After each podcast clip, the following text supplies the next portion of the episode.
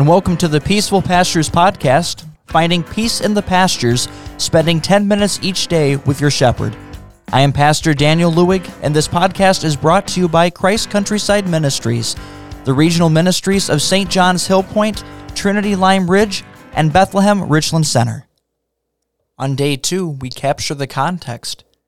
We recognize our world today is just a little bit different than the world at the time of the Bible. There are customs and practices, idioms, descriptions of locations that are lost on us. On this day, we take the opportunity to explore the context of the chapters in front of us. Yesterday, we listened to chapters 21 through 24 of Genesis. Let's explore what's taking place surrounding this lesson. But first, let us begin with prayer. Heavenly Father, sanctify us through your truth. Your word is truth. Amen. In Genesis chapter 21, we have the account of the birth of Isaac. The first three verses of chapter 21 provides a little bit of, detail for us. First, it mentions that God visited Sarah. In the Bible, the word visit means to bring blessing or judgment. Here it is obvious that it is the former. We've mentioned before how names carry significance in the Bible, especially in Old Testament times. Here we get to the name of the long awaited, the long promised son of Abraham and Sarah and they name him Isaac. Isaac means laughter. And it is fitting with Abraham's joyful laugh to Sarah's doubting laugh to now the joy they now share in laughter together. That name Isaac encompassed all of it. In verse 3, and and we see this with a few of the verses here. We see this repetitious style of writing. It's important to note that this is a very common description of a Hebrew narrative style of writing. It is often very repetitious. We see that a lot, especially in Genesis, in the style of writing being very repetitious. It, it comes back to that Hebraic uh, characteristic of, of writing. In verse 12 of chapter 21, it references the family line of Abraham's descendants. That word descendants literally means seed. This again takes us back to the promise in Genesis chapter 3, where God promised that the seed of the woman would crush the serpent's head that seed would be that promised line through which the Savior would come.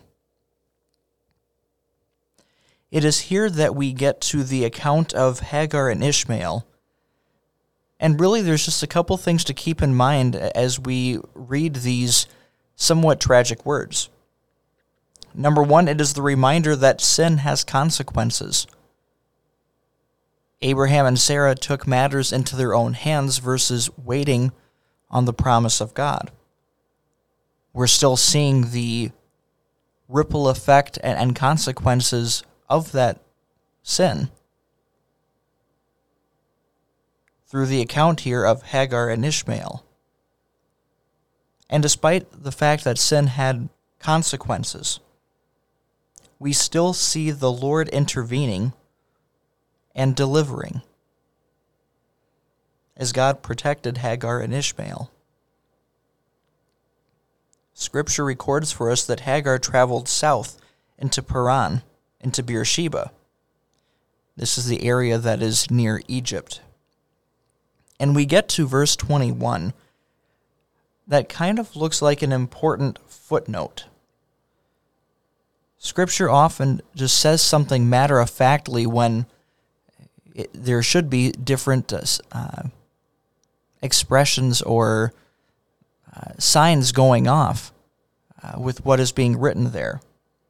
Verse 21 states that his mother, Hagar, took a wife for him, Ishmael, from the land of Egypt. Here's what that means the consequences of that action. That despite God's deliverance, Hagar saw no importance for finding Ishmael a godly wife, but rather took a wife from the heathen nation of Egypt. You can contrast this with the lengths Abraham goes in his search to find a wife for Isaac in chapter 24. Verse 22 and following reintroduce us to the man by the name of Abimelech. It is there that Abimelech wants to strike a treaty with Abraham. He says that God is with you in everything you do. What this recognizes is all the people around Abraham could see that God was with him and blessed him. Though Abraham was an alien in their land, through God's blessing and protection, he was able to live peacefully with the inhabitants. It's immediately in chapter 22 that Abraham is tested. We will cover this chapter in more length tomorrow. But in verse 2, it brings us to the name of a place called Moriah. Moriah is also the name of the mountain on which the temple was later built in Jerusalem. We will explore some of the significance of those two events. Also in verse 2, we note the type of offering that is listed here a whole burnt offering is what was being brought before the Lord.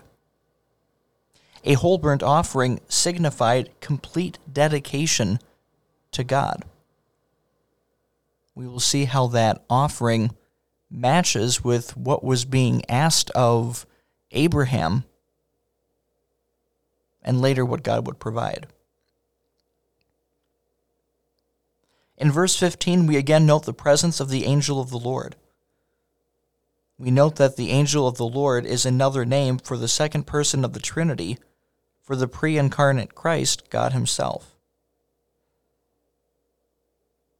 In verse 18, we again see reference to that word seed. This expresses the continuity of the messianic promise. As that seed would now come through Isaac as well. In Genesis chapter 23, we have the account of the death of Sarah. Sarah is actually the only woman in the Bible whose age of death is recorded. In verse 11, we see the exchange between Abraham and Ephron, which can be described as the opening of negotiations over land. Normally, in, in this culture, a price would be set high and they would negotiate their way down. So it was most likely that Ephron was surprised that Abraham accepted his initial offer or price. The currency at this time, there was no coins, so silver was weighed out to serve as money. A shekel, the type of denomination or weight of denomination that is used here, was roughly half an ounce, but the weight varies upon the time and place. In chapter 24, it was important to, to Abraham that Isaac remained in the promised land. So he sends his servant in search of a spouse for his son. And it uses a, I suppose, a peculiar expression of, of trust or a vow when it says that he had him place his hand under his thigh. This really denoted a very personal and strong oath. This servant would travel on a journey of, of up to 400 miles to travel from southern Israel back to the land of his family. The servant's test that is noted here in this chapter that whoever gets him a drink and offers to get a drink for all of his camels, when he prays to God and asks for that to be the sign uh, of the uh, person that he was would to bring back with him uh, to Isaac to be his spouse. What's interesting also is what the sign showed. If we understand that a drink for a camel would involve a minimum of 10 to 20 gallons of water, and camels could drink considerably more. But if we use the rate of 10 to 20 gallons, and we remember that 10 camels were with him, this potentially was asking someone to bring 100 to 200 gallons of water. If we think of it just in our milk jug form, to fill up 100 to 200 milk jugs to provide water, this was no small task. This was a very large job.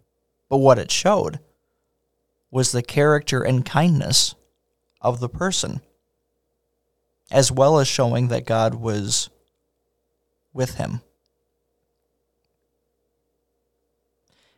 It's interesting to note that he barely, the servant barely finished praying this when Rebekah walks by.